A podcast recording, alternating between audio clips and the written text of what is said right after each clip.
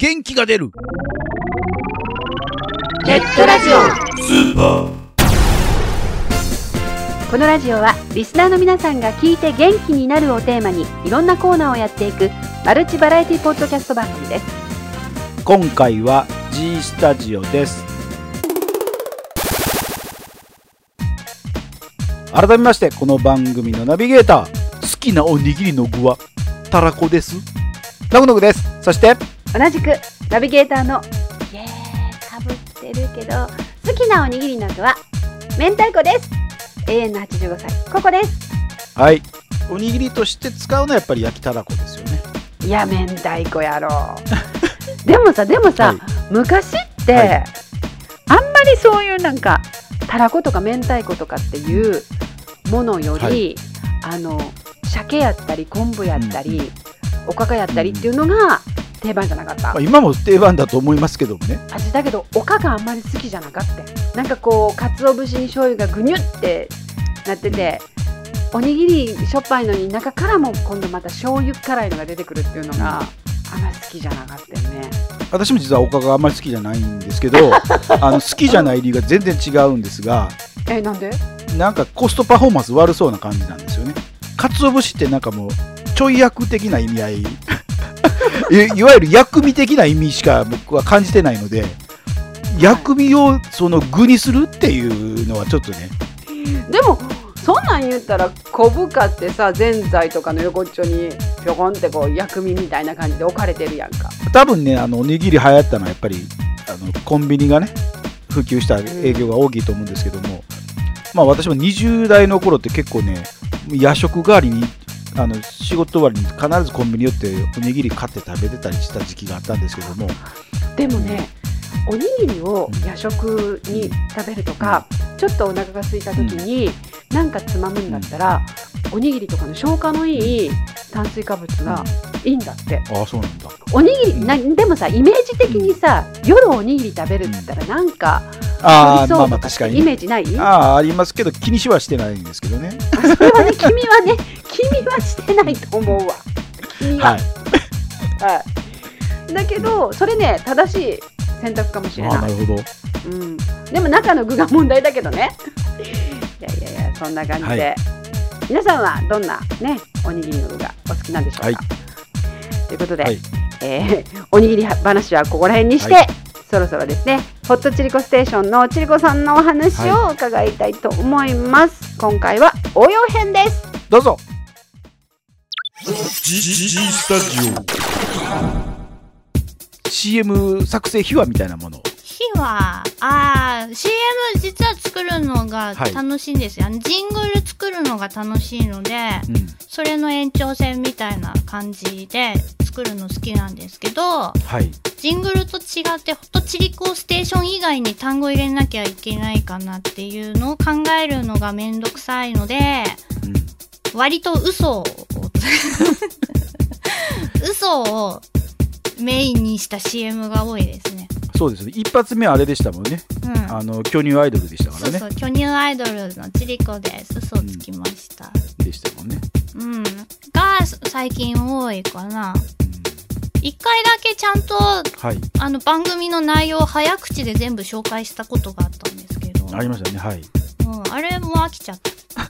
あげちゃったうん、飽きちゃったんで、まあ、秘話っていうか、今後 CM の更新がすごいいっぱいあると思う。なるほど、なんか、趣味でいろいろ作って、まあ、そういう意味でも CM の女王かもしれませんよね。あー、数的に女王になるのかな、これ。うんなんか、ああいうくだらないもの作るの大好き。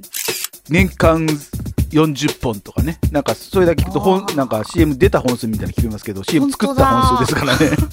微妙に言葉違うんですけどなんか CM の女王で年間40本みたいなね。すごい年収ですよね、それ。こだけ聞くとね。え。あ、すげえ。そういう偽りなんを作ってもいいんじゃないですか？1年後に。なんか、ホットチリコステーションは通り魔的なものを目指してるんですよ。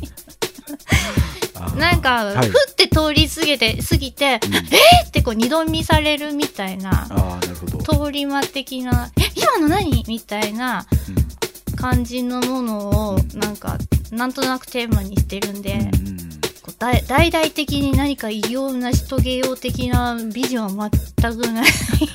まあそれはそれでね、うんちゃんとテーマを設けてそのうん。テーマに沿った形で番組を作られてるようなできてますからね。うん、今のところは保たれてる感じがしますよそれはそうですかね。なんか、リスナーさんもどこがどう好きなのかっていうのを全然あんまりリサーチしてないんで、ほんと好き勝手やってる感じですあけど。ーでもそれがいいんじゃないですかそんなだからそのリスナーがどうだだっていうのを気にしながら作るよりは、うん。私は私よみたいな感じで作っていく方がやっぱり、ああ、そう、この番組初め作るときは、リスナー0人でいいやって言って作ってそれ。ね、誰も聞いてなくても一人で更新してよっていう。っていう、確かそんなスタンスでややり始めた記憶があります。はいでも今結構お便りが来てるんじゃないポですか？ツポツ来るんですよ。ねびっくりですよねね絶対誰からも来ないと思ってたんで。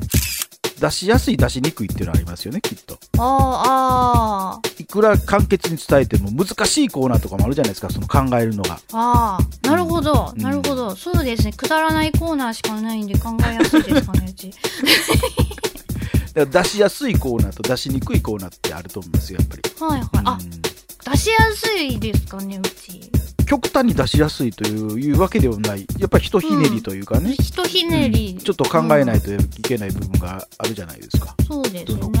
コーナーもだからそういう意味では敷居的にはちゃ若干やっぱり高い気はするんですけどもそれでも。そう、なんかうん。ネタを募集するってハードル高いからきっと来ねえだろうってう。ん。そうそう。ネタはね結構だってあのどこもネタがなくリスナーに頼ってる番組も結構多いですからね、それありますね。うん話す話すネタすらを募集してあのそのねリスナーから来た話すネタで話してるっていうのはああ、ありますね。どこまで、あ。どこまで他力本願なんだみたいなね。あ、そこら辺で言うと、これ全部自力本願そうそうそう自力でやっててなおかつうん。あれば来てねみたいな感じでねね。募集かけられてるので。あんまりうちガツガツ募集してないですね。まあ、そこでやっぱりはがき職人とかメール職人さんとか、良質なうんネタ職人さんがいっぱいいればもう、もう面白い番組ですなりますけどもねえ、うちも、うちもなんか職人さん欲しいです。職人さん希望職人さんください。来てください。お待ちしています。あの、ラジオはもう本当にいろんな種類のラジオ聞いてるんで、うん、好き。やっぱりインターネットラジオの違いってあの時間に縛られないですよねなんか。そうですね。あの、ポッドキャストとかはもうなんか、端末に落とせるし、うん。好きな時間だし、ただその時間が決まってストリーミングするラジオ番組さんはまあ普通のラジオとうん。同じ感じで時間拘束をされますけどね。ねうん。でもインターネットラジオというくくりでやってるラジオに関しては本当になんか自由にというかねそうですね。うん。プロアマ問わずやられてる感じが、ね、しますもんね。そうですね。その中で、なんかそういう、こういうちょっとバラエティ系のものっていうのは、もう最近はあんま見かけないって聞かないですね、あんまり。うんなんかトーク、トーク番組が大半ですね。うんそうですよねなんか、うんなんでしょうカチッと作られてるものってなんか少なくなった感じがしますよね。そうですね。なんかそういう作るのが面白いって思ってる人が多分少ないんで、数が少ないんだと思います。ああなるほど。喋りだけやりたいっていう人、私の周りにもすごいいっぱいいました。けどなんかそういう番組みたいにバラエティコーナー考えてこうこうこういう間合いでこういう割合でっていう風に考えるのが面白いっていう裏方気質の人はあんまり周りにいなかったそういう意味ではねまあ貴重な存在というか。貴重ですね。ねラジ ラジコマの中でも本当に。変わり者になってますけどね。ちりこさんを真似た形でもいいのでこうねなんか出てきてほしい気もしないでもないんですけどもね。うん。ああとそうですね。女の人でこういうバラエティやってる人少ないかもしれない。ああそうですよね。男の人だと割とネタとか下ネタも絡めてやってる人多いですけど、うん。私みたいに女の人でうんうんこんなアホなことやってる人少ないんで、そういう女の人も出てくるといいですね。なの私の聞いてるポッドキャスターさんとかはもうツイートでもポロポロってすっごい面白いことを言うんでなんかそういうなんかポロポロって出せる人が やっぱいいかな。ポロ出しする人？ポロ出しする人いっぱいいるんですよ。ポロポロポロポロ、ポロポロポロポロポロ、ポロ出ししてる人がいてすごい楽しいんですけど、そういう人たちにもこういう、なんだろう、バラエティやってもらいたいですね。今のところその人たちは割とトークメインなんで、トークでポロポロしてるんですけど、こう、ネタ、ネタ勝負ポロリでもいいかなって思って聞いてます。よくこう、うんうん。ネットではいバカやるとか、ネットで弾ける人いるじゃないですか。はい。あのチリコさん割とネットの方がおとなしいんです。リアルの方がすごいリアルでバカしたりうん。やるんで、なんかそのリアルの人たちがおとなしいっていうのがすごいストレス まあなかなか味気にくいんじゃないですか？そのな。んなんでそんなにフロンティアスピリッツないの？とかなんでそんなチャレンジ精神ないの？みたいな人がまあなんか東京とか関東は多くって。東京って言いますけどもうん。結局東京出身の人って少ないと思うんですよ。ああそっか。出身違うのか。そうそう。でまあ西から来てるというよりはやっぱり東から来てるわけ東とか北から来てるのが東京に集まってきてるわけでうん。その辺の地方の人が周りにいるわけだだと思うんですよ。えーじゃあこの恥ずかしがり屋な雰囲気はななんどこの地域が色濃く出てしまっているのだろう？まあ偏見ですけど、まあ、田舎いい あのなんていうんですか？い田舎者の人ってなんかすごく恥ずかしがり屋みたいなイメージがあるんですよ、えーもっともっと自分を出していいのにだいぶ盛り上がりましたね。ええよかったよかった。頑張って喋ってよかったよかるこんなにこんなにテキパキ喋ってる。まあ、どこまでがあのオフレコやったかよく覚えてなくなってるんですけども。編集頑張ってください。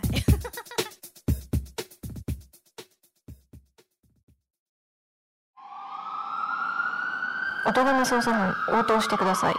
こちらは音亀捜査班だ。音亀フェスについて分かっていることを報告してください音亀フェスとは、ポッドキャスト番組音亀とラジコマの協力で、2013年10月13日から配信されるポッドキャストを使った音楽フェスのようだ。他には？ラジコマからそれぞれ個性的なエージェントたちが参加するようだ。配信開始当日は、音亀フェス公式サイトにて、大きな事件を起こすという情報も入っている。詳しくは、音亀フェスと検索してみてくれ。それでもう一つ。協力しているラジコマ公式サイトで、音亀フェスまでの月1回、月の中頃に月間ラジコマライブという音亀フェスを広めるための生放送をしているようだ。放送日はそちらでラジコマ公式サイトにて確認してくれ。以上だ。了解しました引き続き捜査を続けてください面白くなってきやがったぜ。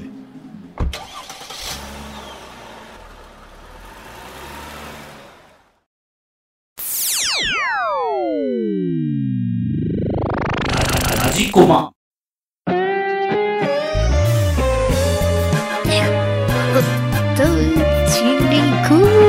テーションおっとちりこステーションステーション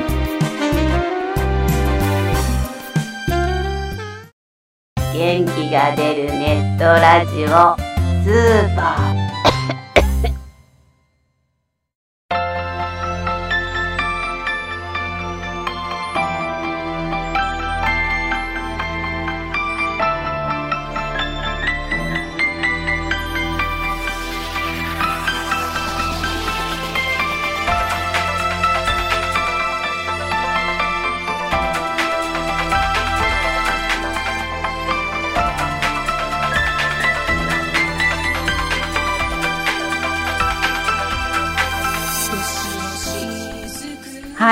ットチリコステーションのチリコさんのお話を聞いていただきましたが、はい、えー、次回は番外編としてお届けしたいと思います。はい、ここで番組からのお知らせです。この番組ではリスナーさんからのお便りをお待ちしております。番組サイトにありますメールフォームよりお送りください。また記事の更新はツイッターでもお知らせしていますので、こちらもぜひチェックしてみてください。チェックチェック。あっという間にお別れの時間になりました。お相手は、ノぐのぐと、ココでした。それでは次回更新までお楽しみに。それじゃあまたね小さいにゃーみたいな。